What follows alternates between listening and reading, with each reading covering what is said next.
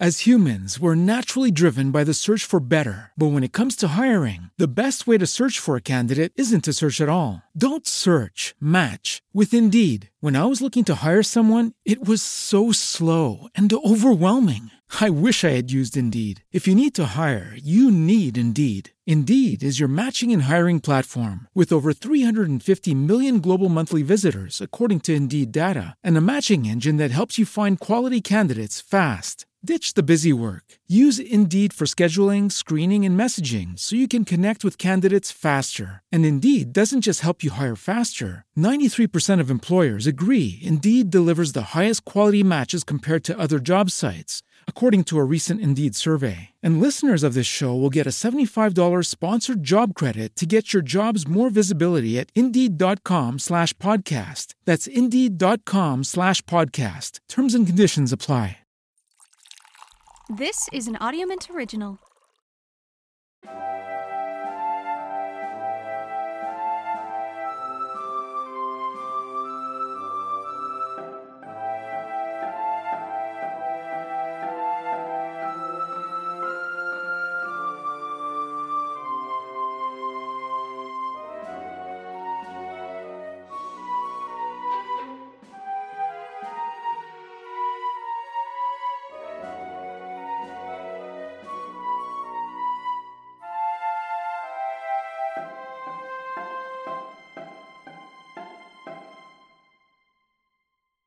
Welcome to Nation of Animation, a cartoon book club podcast for all ages. As always, I'm Ryan. And I'm Brooke. And today we are... Brooke, I have to be honest with you. What?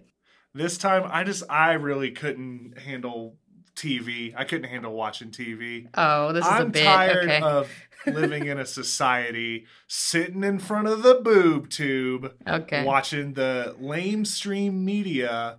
Oh my television. God, please. So instead, I think we should take a trip to the cinema where real highbrow art happens. It may disappoint you to know that the first time that I saw this movie we watched was on a television. Wow. Well, there's no fixing the past, I guess. All right, I'm sounding like a real right-wing jabroni right now, so I'm going to drop the bit.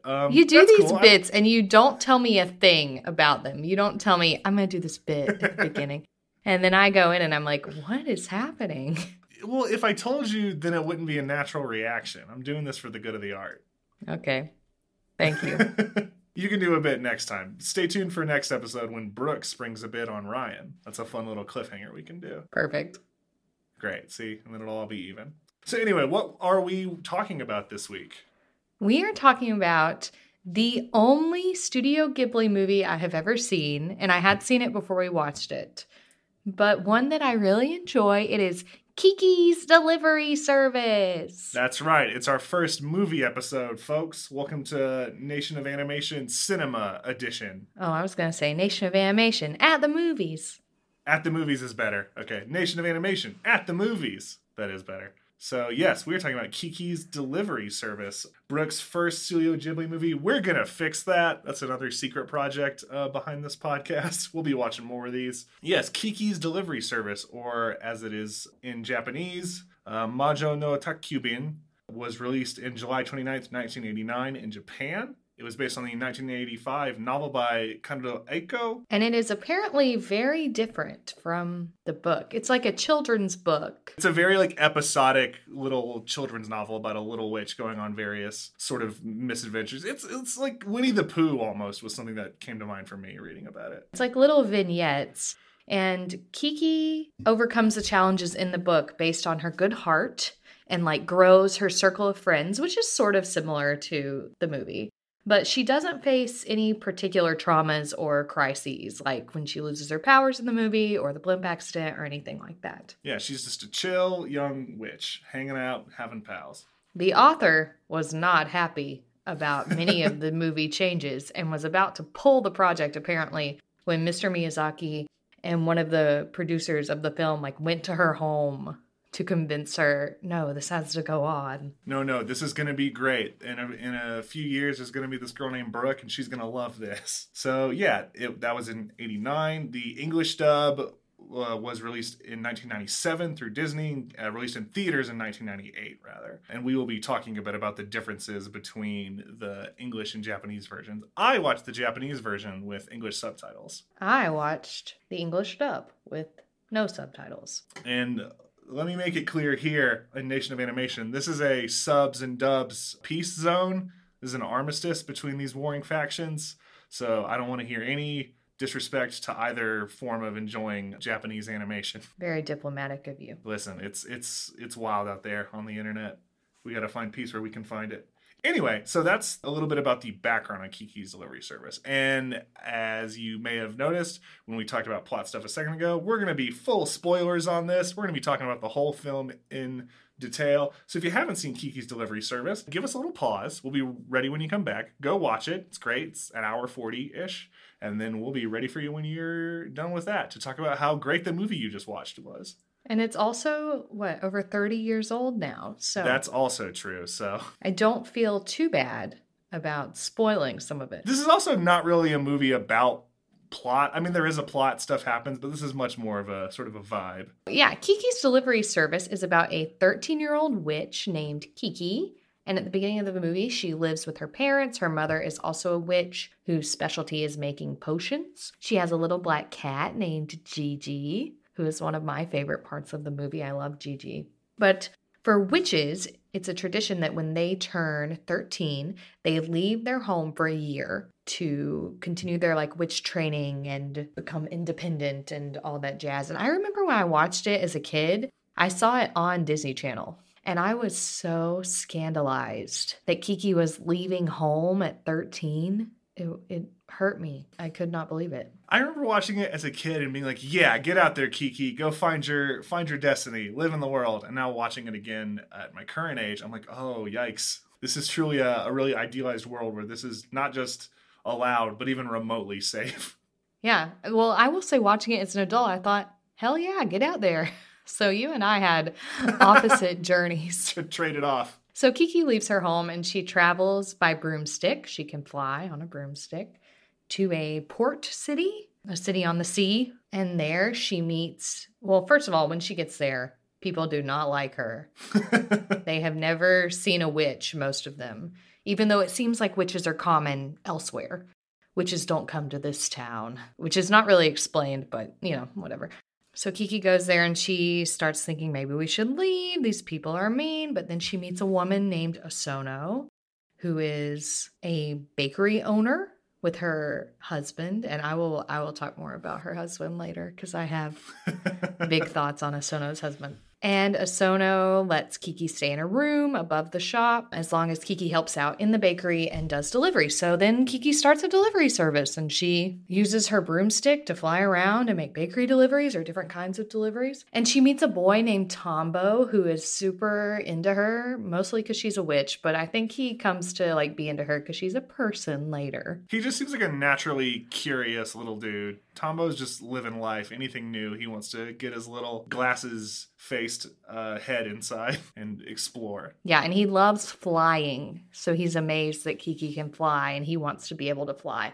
So they eventually strike up a friendship. Kiki, makes friends around the city, and then the big sort of conflict in the piece is that Kiki starts to lose her confidence in herself, and she doesn't really know why she wants to be a witch anymore, so she loses her powers. So she can't talk to Gigi anymore, who she could talk to, and she can't fly anymore, so she can't make deliveries. But she meets a cool gal named Ursula who helps her, and then Tombo gets caught in a flying blimp accident. So Kiki has to go and save him, and when she realizes what she has to do, she regains the power of flight, and all is well. She is now a young, confident 13-year-old witch. Congratulations, Kiki. You've delivered on your service. And that's pretty much the movie. And that's it. That's Kiki Delivery Service, folks. What's great about that movie, and you mentioned the big conflict being her conflict of confidence and her losing her magic powers, is that happens pretty late in the film. It is the last 30 minutes or so is when that really happens, thereabouts. For most of the film, it is just this very slice of life. I think taking a vague sense of the episodic structure of the book, where she just is going on little misadventures. She makes deliveries. She meets a random person in the city or around and just learns a brief little tiny lesson about independence or something, and then it's on to the next journey. And the real arc is her relationship with Tombo and her just like sense of self compared to the rest of this world, this big city called Koriko that she has landed in. I read somewhere, I was reading a couple articles on Kiki's Delivery Service, and some people's problem with the movie is that there is not like a big villain besides maybe, I don't know, depression. Or doubt, yeah. Though some people say that the blimp is the villain. But the blimp isn't, like, scheming against her the whole time. The blimp is, like, is the climax, but I don't know if the blimp is, like, the villain. What do they call it in the movie? They call it a dirigible. A dirigible, yes. The dirigible. That dastardly dirigible. Little Witch Kiki and the Dastardly Dirigible is not nearly a good title as Kiki's Delivery Service. Because, you know, it's more about Kiki learning through her delivery service, which is great. And in the Japanese, the original Japanese version, it's not called Kiki's Delivery Service, right? It's called Witch's Delivery Service. Right. Yes, that's correct. I thought that was interesting. And what did you tell me? What did I tell you? About which country you can't call it Kiki's Delivery Service? Oh, in Spain, I believe. Kiki is sort of a slang term, or it's like an abbreviation of a slang term for intercourse.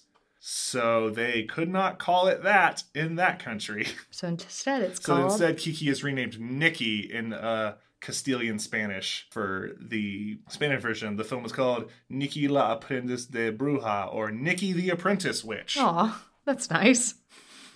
So this is a very famous movie as being directed by Mr. Miyazaki, who, you know, directed like My Neighbor Totoro and... Howl's Moving Castle. Spirited Away, Ponyo, The Wind Rises. He's the Muhammad Ali of Japanese animated films. Well, he wasn't originally the director because he was busy working on My Neighbor Totoro. So he thought he would not have time to do it. But he really worked on the screenplay and had like big opinions about this is what should happen in the movie. This is how it should go. So eventually he just decided, well, I'll just direct it. And I'm glad he did. Which good for him. There's a real, and this will come up probably whenever we talk about a Ghibli movie that Miyazaki had a hand in. There's a real sense of authorship in the movies that he works on. There's a sort of overarching style, and that style is very gently paced. That style is very like focused on the details. And the art style is almost like impressionistic. There's this really focus on like color and motion, and every character design has a real sense of like depth to it and weight. And weight in a way that like varies from character to character. Kiki moves like a 13-year-old. All the adults move like adults. And that is true of like their motion, even when their characters are flying or whatever. That's true of how their heads are shaped and how their whole bodies sort of animate. There's a real attention on individual like identity in Miyazaki's work, the films he oversees, that I think is really indicative of his like style and artistic ambitions to tell more like methodical, intentional, sort of like internal stories. Even in big action movies like Princess Mononoke, which has a lot of fighting and monsters and action in it, or the sort of like more high concept animation stuff that happens in Howl's Moving Castle. I'll take your word for it. As you know, I have not seen any other ones. I feel like sometimes people are probably like, why is Brooke on here? She knows nothing. But I'm the everyman. You know a lot about American cartoons. You know a lot about other cartoons. That's okay. It's Nation of Animation, not Nation of Studio Ghibli. That's true.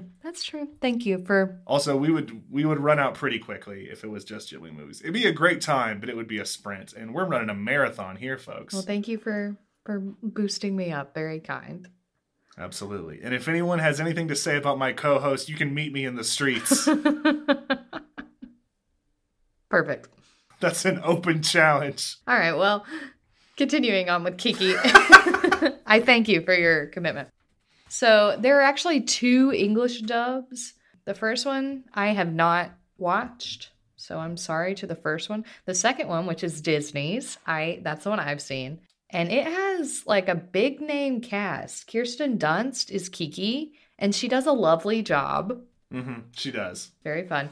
Tress McNeil, she's a big animation name. She is Osono. And fun fact, I've been watching a lot of Hey Arnold lately. She is Grandma on Hey Arnold. Oh, nice. So that was cool. Matthew Lawrence of the famed Lawrence Brothers. I know the other mid-20s young ladies will know who I'm talking about.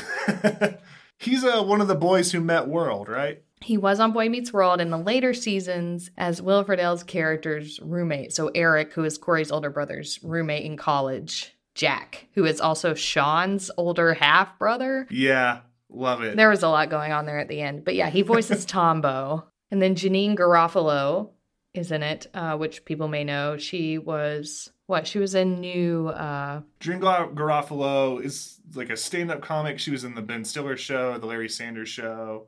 I think she was on SNL for a time, for a hot minute. And she was also, though, in the new Wet Hot American Summer. Wet Hot American Summer, yes.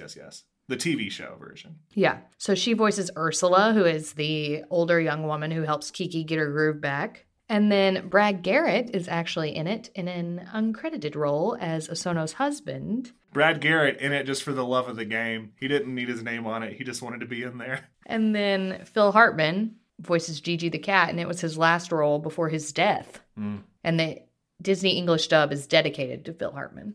That's nice. Yeah. Very sad story behind that. I don't know if you're in the mood for a sad story. I guess you can look up Phil Hartman's death. Yeah. Quite a life lived, but that is a sad story. Yeah. But also from SNL, if you don't know who Phil Hartman is. I read something. It was like a little, I think it was sort of like a Medium post, so fan written, but it was talking about how a lot of people who were lonely in big cities during the pandemic turned to Kiki's Delivery Service. Aw. And I thought that was really nice. I get that. It is definitely a very comforting film. Even at the end when Little Tombo's in danger, this is not a film that wants to lean on like too much dramatic tension or be too high strung or extreme.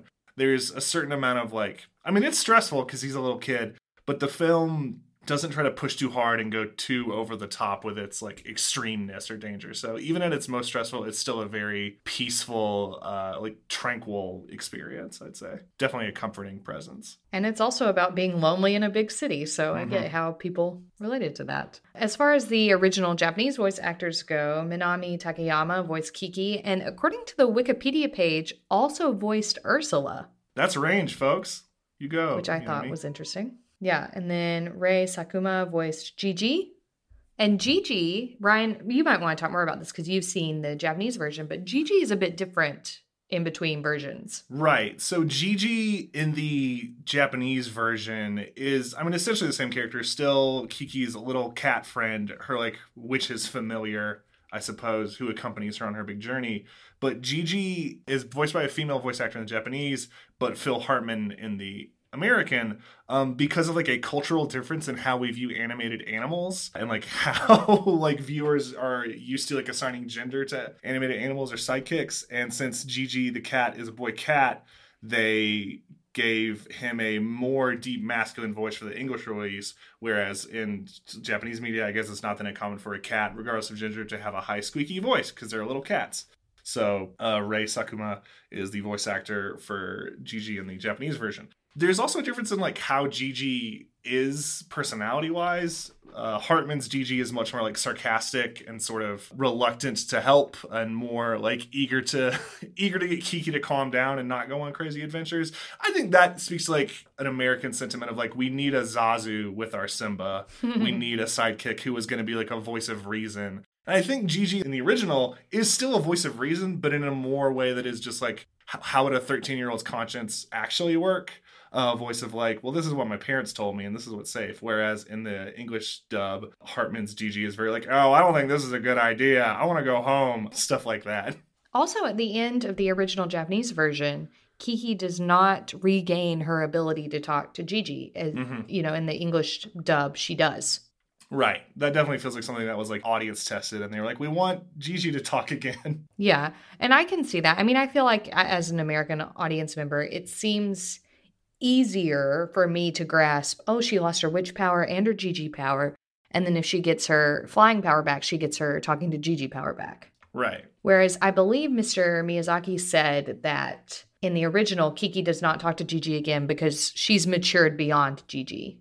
Right. She's outgrown the need to talk to her cat. Which is kind of sad. It's kind of sad. But also another thing, the movie also doesn't really dwell on this. Like the moment where Gigi just starts meowing instead of speaking, Kiki goes like, oh, I can't understand him anymore. I wonder what that's about. I know. And then kind of goes on with her life feeling sad. It does. I think an American release would really try to milk that drama for all it's worth. But this is just sort of the facts of life of growing up as a young witch. Yeah, I mean, but for me personally, if I was able to talk to my cat and then lost that power, mm-hmm. I would lose my freaking mind.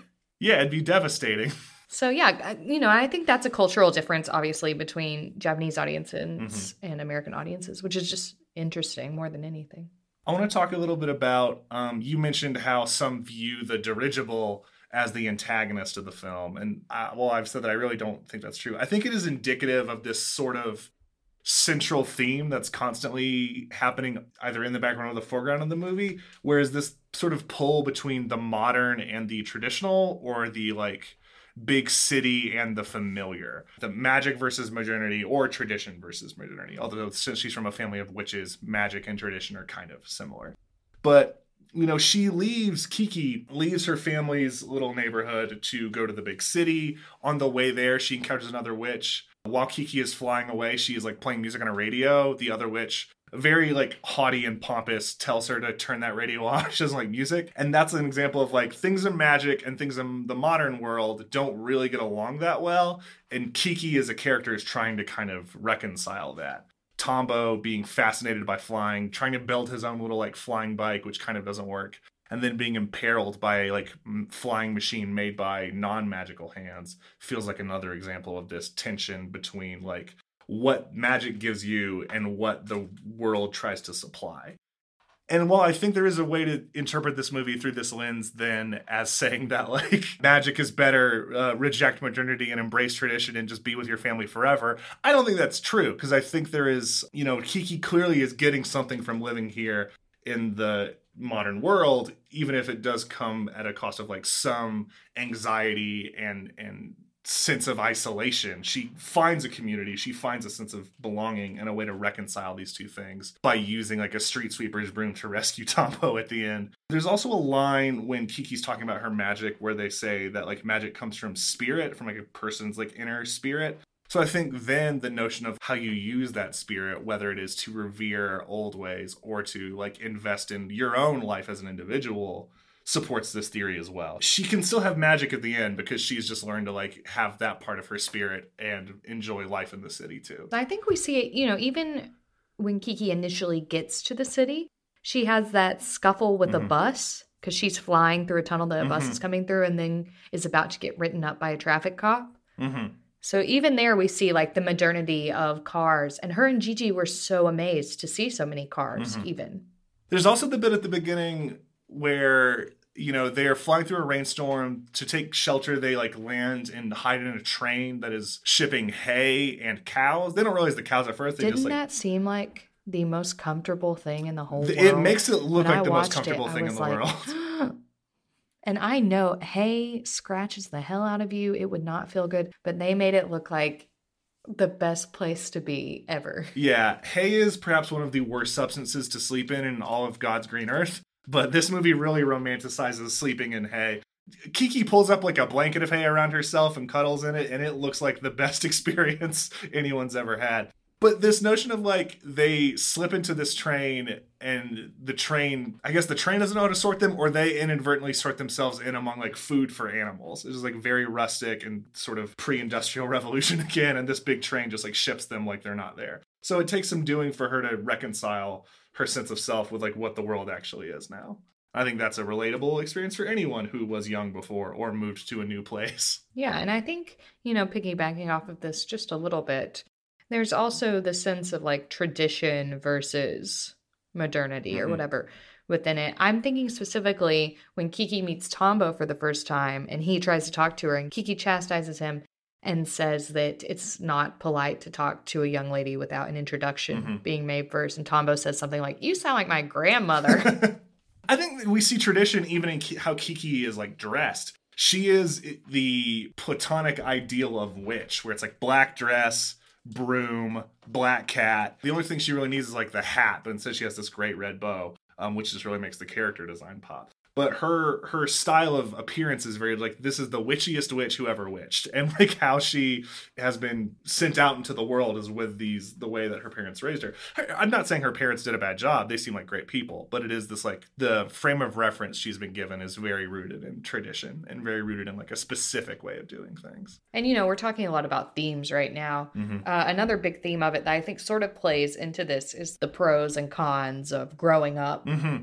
Or even growing away from like traditionalism. Yeah. And I think this is seen more obviously in the original Japanese version through Gigi. Mm-hmm. Like losing her ability to talk to Gigi permanently is just a trade-off of becoming more mature and not necessarily needing Gigi to guide her anymore. And thinking about it as the pros and cons, I think is really on the money. But there's also the fact that like it's not an optional thing. Like Kiki can't really choose whether or not she grows up. It's just a matter of how she meets her coming maturity and how she sort of prepares herself for the world as a young adult witch as opposed to like a child witch. And another scene that illustrates this, I mean, it's been mentioned in like critiques of, I say critiques, not like critiques in a bad way, like more examinations of Kiki's Delivery Service. There's one scene, and it does not further the plot. It is not an instrumental scene. It's where Kiki goes downstairs to use the facilities. And she's in like her night clothes. And she's about to leave. And then Osono's husband comes outside. Mm-hmm. And like just does some stretches or whatever. And Kiki like hides herself in the bathroom and won't come out. And that just felt very indicative of my mm-hmm. experience as a young woman. Just the embarrassment of something that's not embarrassing, of going down to the bathroom in your underclothes and then seeing a full-grown man. Mm-hmm. Oh my gosh. Even now, I feel the same way. But I can hear you having like flashbacks to events in your own youth. I can hear images flashing up before your own eyes. I mean, it's just a very visceral mm-hmm. sort of reaction. And obviously very accurate. But we see her grow more comfortable with Osono's husband. Like, he makes the beautiful wreath made out of bread that hangs in the front of the shop that has Kiki flying on her broom and it says Kiki on it. The bread in this movie. We'll get to the bread. I know. And she, like, gives him a hug because he made it. Mm-hmm. And that's another instance to me of, well, she's grown to know this person a little more and also has grown a little more mature about it. Yeah, I mean, I think the notion that this scene isn't related to the plot is kind of faulty depending on what you think the plot is. I mean, if the plot is just like the episodes of her deliveries and eventually the dirigible incident, then sure, fine. But it's absolutely part of the story. It's absolutely part of her getting more comfortable in her skin and getting more comfortable in the world around her. That is an integral scene to the film.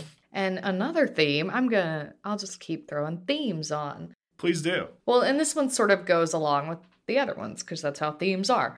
But that I was very struck with was the importance of like female role models in young women's lives. Because when Kiki... Henry! Leave this in, please. Why are you meowing like this? Henry, I love you! Henry is a little cat and he lives with me. He lives where I live. He's not my cat, but I do love him. Henry is your Gigi. Henry's here to give me wisdom, yes. All right, Gigi talk with Henry. Okay, please stop while I explain the importance of female role models in young women's lives. But you'll see that especially after Kiki gets to the new city, most of the people in her life that influence her are women. Because you've got Osono who takes her in. We don't really speak to Osono's husband. And then Ursula, who helps mm-hmm. her get her powers back. And then people like Madame and Barsa. Madame is an older woman who Kiki does a delivery for, and Barsa is her housekeeper. And then even like Kiki's mom. Has much more screen time than Kiki's dad, who's just kind of a goofus. I mean, I think each of these characters is a special, like, unique aspect of feminine role models. Ursula is like younger and is more of like a... vision of extreme independence, because Ursula like lives in the woods as an artist, super independent, super on her own. We have Osono, who has like this family situation and her own small business, like Kiki's Delivery Service. Madame and Bursa as like feminine companionship. Yeah, I just think that's super smart and nifty of the people working on this movie to give us so many different flavors of feminine role models and people to look up to for Kiki. So those are some of the themes that I think, you know, are hit hard during the film, or things that resonate with me or resonate with you. But there are also a lot of just little things about it that I enjoyed and I know you enjoyed. The first one is just Osono's absolute himbo of a husband. God, he is the archetype. He's the blueprint. This man has, what, one line in the whole thing? Mm-hmm. That's why Brad Garrett was uncredited. And he just goes back there. He is ripped. He makes the bread and shuts up. I love him. Yeah, Fukuo knows his role. His role is to look strong and support his wife and then just hang out. And at the end, so Osono's pregnant throughout the whole film, which was also cool. We usually don't see pregnant women in film unless their plot point is to have a baby to further the plot. Right. Which is not what happened here. So that was really cool. But at the end of the movie, they're doing like a little montage, and it's Kiki's life now that she's gotten her powers back. And there's this beautiful shot of Osono and her husband, and he's holding the baby. And I love that man. This man is built like a dang Dorito chip. He's all, his shoulders are massive. His waist is small. He is a real catch. Good job, Osono. He is the blueprint. You're right. Speaking of, you know, the cool dudes, dude corner in Kiki's Delivery Service, let's talk about Tombo. Let's talk about Tombo and all his little fits. Griffin McElroy looking ass Tombo. He does look like Griffin McElroy. If you don't know Griffin McElroy, he is also a podcaster and like video maker. He does My Brother and Me and The Adventure Zone and things like that. If you look him up, you might see his Forbes 30 under 30 photo where he's wearing two wristwatches on the same hand. And he looks like Tombo. Looks like a live-action Tombo. A little old for the role now, but... But what could have been, right? What could have been. And Tombo is always dressed to the nines. Every outfit is so fresh. Every single thing he wore, I was like, oh, I would wear that. Oh, I would wear that. Oh, that looks so good. He got the, like, Where's Waldo short sleeve shirt, like red and white stripes. He got a little yellow jacket tied around his shoulders. Got some cute little high water jeans that he's are either rolled up or just like that. And then a really nice, sensible pair of brown shoes. He wears other fits, too, though, that are striking. But that's his main one, yeah. No, I love him, and I love every outfit he wears. Also, I have to talk a little bit about Madame and Barsa, who are, in my mind, lesbian couple. Welcome to Headcanon Corner. These two old ladies living together? No, they're lesbians. Barsa is one of my favorite characters because when Kiki shows up, she's like, just like my grandmother talked about, she has a broom, she can fly. And just the little, like, insight into witch lore there was very interesting to me. Like, that could have been a movie in and of itself. Like, what drove the witches out of this town to the point that no one, even these old people, have ever seen one? Yeah, that's a good point. I mean, it feels very like Paul Bunyan, John Henry, like machinery just replaced the magic of the world, and now Kiki's bringing it back. But it is a nice little tiny moment that suggests a bigger, deeper history. Yeah, I love Barsa and Madame, who is voiced by Debbie Reynolds. Love you, Debbie Reynolds. And Edie McClurg, who voiced Barsa in the English version. They are voiced by Madame is Haruko Kato, and Barsa is by Hiroko Seki. The Debbie Reynolds and Edie McClurg of Japanese voice acting, of course. So those are some little things. Also, one little like tiny thing you'll notice at the end of the movie. So Kiki steals a push broom to get Tombo when he's hanging from the dirigible. And that's the broom that she keeps flying around. I mean, this film is full of, like, little details like that and just stuff that shows the care and attention to detail that went through in, like, everybody making this film. I think, yeah, her having that broom at the end is great. I think I've gushed about the animation already, but I just really like the opening shot of her, like, lying down in the grass and watching the wind, like, blow the grass and her hair at, like, different rates. Like really specific animation to show how the wind is blowing is so graceful and so neat. That train scene where they land on the train, the way her broom like skids through the rainwater on top of the train is sick, to use the parlance of our times. It's a great looking film, which is not surprising at all considering the talent behind it, but it still just needs to be said. I just want to shout out a funny thing. This is apropos of nothing, but just a note. that in terms of backlash or like negative responses to this film, they're pretty scant, but one came from the conservative Christian group Concerned Women for America, who wanted to boycott the screenings and said in a press release from February 5th, 1998, Disney reverts to witchcraft in Japanese animation, saying that the Disney company is not family friendly, but continues to have a darker agenda. Which, okay, Disney does have a darker agenda, but it's capitalism. It's not witchcraft. Disney would be so much cooler if they were run by witches. So very funny. So very stupid response from a very stupid cause. Yeah. Looking towards the future, Kiki is still in people's minds. There is a musical version that is coming. This is a Japanese musical. Sick. It started production in March of 2021. So they have high hopes for post-pandemic theater. You know what? I do too. Cannot wait. If anything can get us back, it's Kiki the musical. And there's also going to be a Studio Ghibli theme park. It's in the works for 2022. The big thing is that it's going to have like a full-size Howl's Moving Castle that people are really excited about. But it's also going to feature Kiki's home that you can visit. I'm assuming they mean like her apartment above Osono's bakery. Right. Do we get the bakery? Because we got to get the bakery. That is so good of you to say, Ryan, because that moves us on to our next segment. And Ryan is calling this... our next segment. Miyazaki Munchies. Miyazaki Munchies. Listen, I'm a single issue voter, and that issue is how good food looks in Miyazaki's Ghibli movies. If you've seen a lot of Studio Ghibli movies, you've definitely seen that the amount of lavish detail they give the rest of their worlds is absolutely still present in the food. There's some great food scenes in Howl's Moving Castle. There's a famous section of Spirited Away that centers on lavish, decadent food.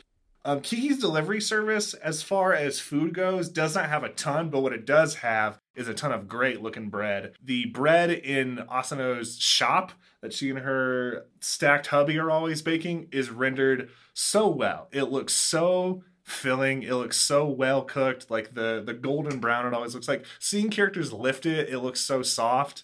I am starving just talking about how good this bread looks. And there's some other food too. Like Madame makes this beautiful fish pie. And I'm not a big fish person. Herring and pumpkin. Yeah. Yeah. But I would eat the hell out of that. It looks so good. And then she makes Kiki a cake to thank her for her help. And it's like a chocolate cake, and it has Kiki flying on it and says Kiki on it. It's so beautiful. Gosh. So there is a lot of food to enjoy in here. While we're here, Ryan, would you like to write for us right now? And this is a bit I'm springing on you. Ah, no. Hoisted on my petard? It's more likely than you think. No. Yeah, would you like to write us a short poem, an ode to the bread in Kiki's Delivery Service? Okay. Osono bakes the finest bread, like a soft grain pillow for my head. I'd eat all day, I'd eat all night. I would not let Kiki take me on a flight. That the rhythm was bad on that one, I'm sorry. Too busy eating bread for me. Leave the bread to me and Gigi. Bad. Okay, well... You've gotten your revenge. That was good. It's first draft. I wanted to cap off Miyazaki Munchies. Miyazaki Munchies. Great. We'll end each one with a little stumbling, fumbling attempt at a poem about how good the food looked. I'll do one next time. Okay. Yeah. So do you have any other final thoughts on Kiki's Delivery Service? I think that one thing about Kiki's Delivery Service, and this is also sort of just broadly about Studio Ghibli, and really the work and philosophy of Mr. Miyazaki, is this notion of art that is, capturing something from real life and trying to capture a sense and a feeling of the world around us. He, had one quote about how Kiki being a witch differs from other magical girl characters popular in Japanese animation, like Sailor Moons and such.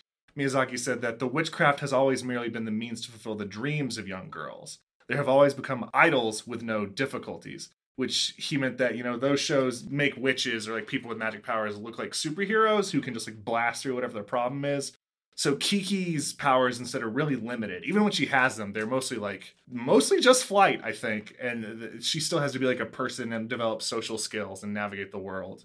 Mr. Miyazaki sort of an old guard, and some quotes can sort of make him come across as kind of cantankerous in a way that is at times really funny. He does not care for a lot of like modern anime, and he especially does not care for anime fans who like are obsessed with it. The term like weeb or otaku is often used to like talk about people who are obsessive fans of anime and try to make it their personality. He once said in an interview in 2014, if you don't spend time watching real people, you can't do this. Talking about making anime, because you've never seen it. Some people spend their lives interested only in themselves. Almost all Japanese animation is produced with hardly any basis taken from observing real people. It's produced by humans who can't stand looking at other humans. And that's why this industry is full of otaku, and with an exclamation point at the end. Oh my gosh. And I just think that really shows the difference in philosophy behind his works and then more like action-oriented stuff where he is trying to make stuff based on real people, and he views other anime as like being based off like sensational action and or just like appealing to fans who already like similar things. I mean, that's a really nuanced take on it. From this interview, some people like to say that in Japanese he said anime was a mistake. That's a false quote, but it is a sentiment he seems to espouse in some way, shape, or form. I just thought that was interesting and like indicative of his like philosophy as a creator. Yeah, and frequent listeners of Nation of Animation will notice we didn't really have a sketchy side for Kiki's Delivery Service because there's not a lot of because it kicks ass. About. Yeah. There's not a lot of sketch about it. One thing, you know, we did want to mention is that Mr. Miyazaki as a person has had sort of his own personal battles, specifically like fatherhood. And this is not gossip or something that's unconfirmed. Both he and his son have talked about this. Yeah. But he was often not around for his son. He was sort of an absent dad. And then his son did get into directing as well. And Ryan, you might have a more direct quote about this, but I remember reading an article and it was like Mr. Miyazaki watched his son's first film, a cut of it, and told him that it was awful, that he had done a terrible job directing it. And even if you think that, I don't know that it's always the time or space to say it to your son who you've been an absent father to. Right. I mean, yeah, the relationship between Mr. Miyazaki and his son, Goro, he has another son, but him and Goro are the ones who are have a lot of ink been spilled about their relationship. It's a troubled story. Goro Miyazaki directed the film Tales from Earthsea, which was a Ghibli joint, an adaptation of the stories by Ursula K. Le Guin. Anyway, yeah, there are varying reports of like what he said. So apparently he said a number of things, which kind of makes it worse. Supposedly he like during a sick like went after taking a smoke break after the film said that no one should direct a film based entirely on their emotions, which is sort of a rough phrase. He apparently, after talking with his son and giving him some not super kind advice, said that, you know, the film was made honestly, so it was good, which is kind of damning with faint praise. He didn't want his son to direct. He thought that his son had no experience and had no business trying to direct at such a young age, which has just got to be tough to hear from your parent. Mr. Miyazaki later, you know, he made the film Ponyo, which is about parenting and family, and apparently is an apology to his son for being such an absentee and sort of emotionally distant father, which I think is so kind of heartbreaking because like this is Mr. Miyazaki is someone who clearly cares so much about like life and the world and making art that reflects and talks about the real world. And to think that so much of his life is spent throwing himself into his work and like distancing himself from his family, that must be a tough time going to sleep at night, I guess, trying to reconcile those two things. Yeah, and if you're someone who is still on Tumblr, like the dinosaurs that we are, if you look up Mr. Miyazaki, you can find a lot of really cool gift sets or like picture sets of some of his quotes. And he has, you know, lots of knowledge to impart. But also, if you read him, lots of sadness. Mm-hmm. I think it's obvious that there are things about his life that he knows were a trade-off because of his genius in the world of animation. I also think that I think in America, like working in animation is a workaholic job that asks a lot of you. But in Japan, the manga and anime industries are known for being just hell on creators, are known for ridiculous like dedication and schedules. And I think that it is an environment that really encourages isolating yourself from the people in your life, which sucks. It does suck. You're right. The end. Yeah, so that's sort of our Kiki retrospective. I love Kiki's Delivery Service. I would watch it again right now, and I just watched it last night. This is awesome. This is fantastic. This is a great film. So I'm excited to watch the next one we watch. Ryan, I guess you'll pick that. I will say, when I was a kid, I remember being so mad watching Kiki's Delivery Service that there wasn't more romance. Mm-hmm. And Mr. Miyazaki has spoken on this too. I will not get the quote exactly right, but he has said things along the lines of, you know, it's a much purer love to see the power of friendship that leads us to save someone hanging from a dirigible, you know, than necessarily romantic love in animation. Though you have told me that Howl's Moving Castle is hot. Howl's Moving Castle is romantic. Howl's Moving Castle will get you in the heart, I think. So I think that will be our next exploration into Studio Ghibli. Who knows when that'll be, but me too. So look forward to that, listeners. So, Ryan, outside of animation, we do things, you and I. We live lives. What are you doing this week? What interests you this week out in the real world? What is your real world rec? You know what? At the time of recording, I am on a residency in New Mexico. So I'm going to put over, I'm going to real world recommend the great food that I've been eating. Mexican food is really good. I've been really enjoying lots of enchiladas and burritos. Tex-Mex food from, this area, this part of the country in Mountain Time is very, very good and better than anything I'd had in other regions of the country. So I'm putting that over. Get yourself some tasty Tex-Mex food this week, folks. Yeah, and go to your authentic Mexican restaurants and support Avoid them. The chains. They don't need you. This is coming from a former Chipotle employee. I was. You were not. Yeah, but you agree, so. I do agree. This is coming from someone who ate lots of free food because his girlfriend was a Chipotle employee. What about you, Brooke? What are you enjoying out in the world that is non-animated? Okay. I mean, I'm reverting here. It might be a symptom of quarantine. I don't know. But I have been listening to, and I had not heard these, Tatiana Maslany, who is an actor who has been on things like Orphan Black or Parks and Rec, and she's going to be the new She-Hulk, I think. She has narrated The Hunger Games, the 3-book trilogy. She has narrated it and done audiobooks for them, and I've been listening to those, and they are wonderful. She does just a beautiful job of it, and it's really got me back into The Hunger Games. And also, I'm cheating. If you are a frequent AudioMint listener, which is the network that our podcast is a part of, there's another podcast on it called Yeah, We Read It, hosted by Laura Petro and Maggie Gates.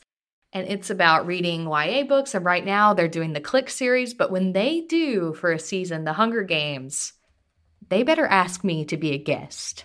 We have never met each other in our lives. But I love them and I love their show. And I'm telling them right now, I'm calling them out. If they listen to this podcast, you need to have me as a guest when you do The Hunger Games because I have a lot of feelings and a lot of thoughts. It's a great show. This is an open challenge to Y'all We Read It.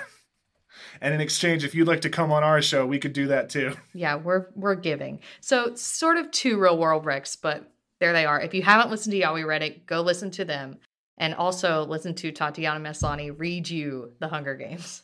Well, thank you for joining us yet again. We'll see you next time for another State of the Nation of Animation. But until then, the state of animation is strong.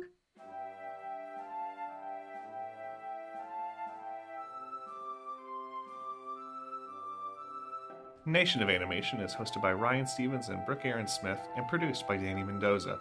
Our show art is by Hirvashi Lele and our theme music is by Jacob Menke.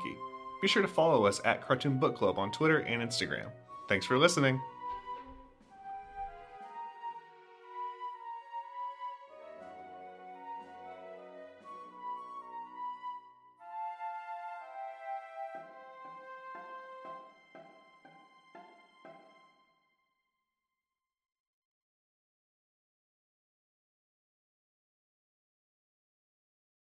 It is Ryan here, and I have a question for you. What do you do when you win? Like, are you a fist pumper, a woo-hooer, a hand clapper, a high-fiver? I kind of like the high five, but if you want to hone in on those winning moves, check out Chumba Casino. At ChumbaCasino.com, choose from hundreds of social casino style games for your chance to redeem serious cash prizes. There are new game releases weekly, plus free daily bonuses. So don't wait. Start having the most fun ever at ChumbaCasino.com. No purchase necessary. VGW Group. Void where prohibited by law. See terms and conditions. 18 plus. It is Ryan here, and I have a question for you. What do you do when you win? Like, are you a fist pumper, a woohooer, a hand clapper, a high fiver? I kind of like the high five, but if you want to hone in on those winning moves, check out Chumba Casino. At ChumbaCasino.com, choose from hundreds of social casino style games for your chance to redeem serious cash prizes. There are new game releases weekly, plus free daily bonuses. So don't wait. Start having the most fun ever at ChumbaCasino.com. No purchase necessary. VGW Group. Void where prohibited by law. See terms and conditions. 18 plus.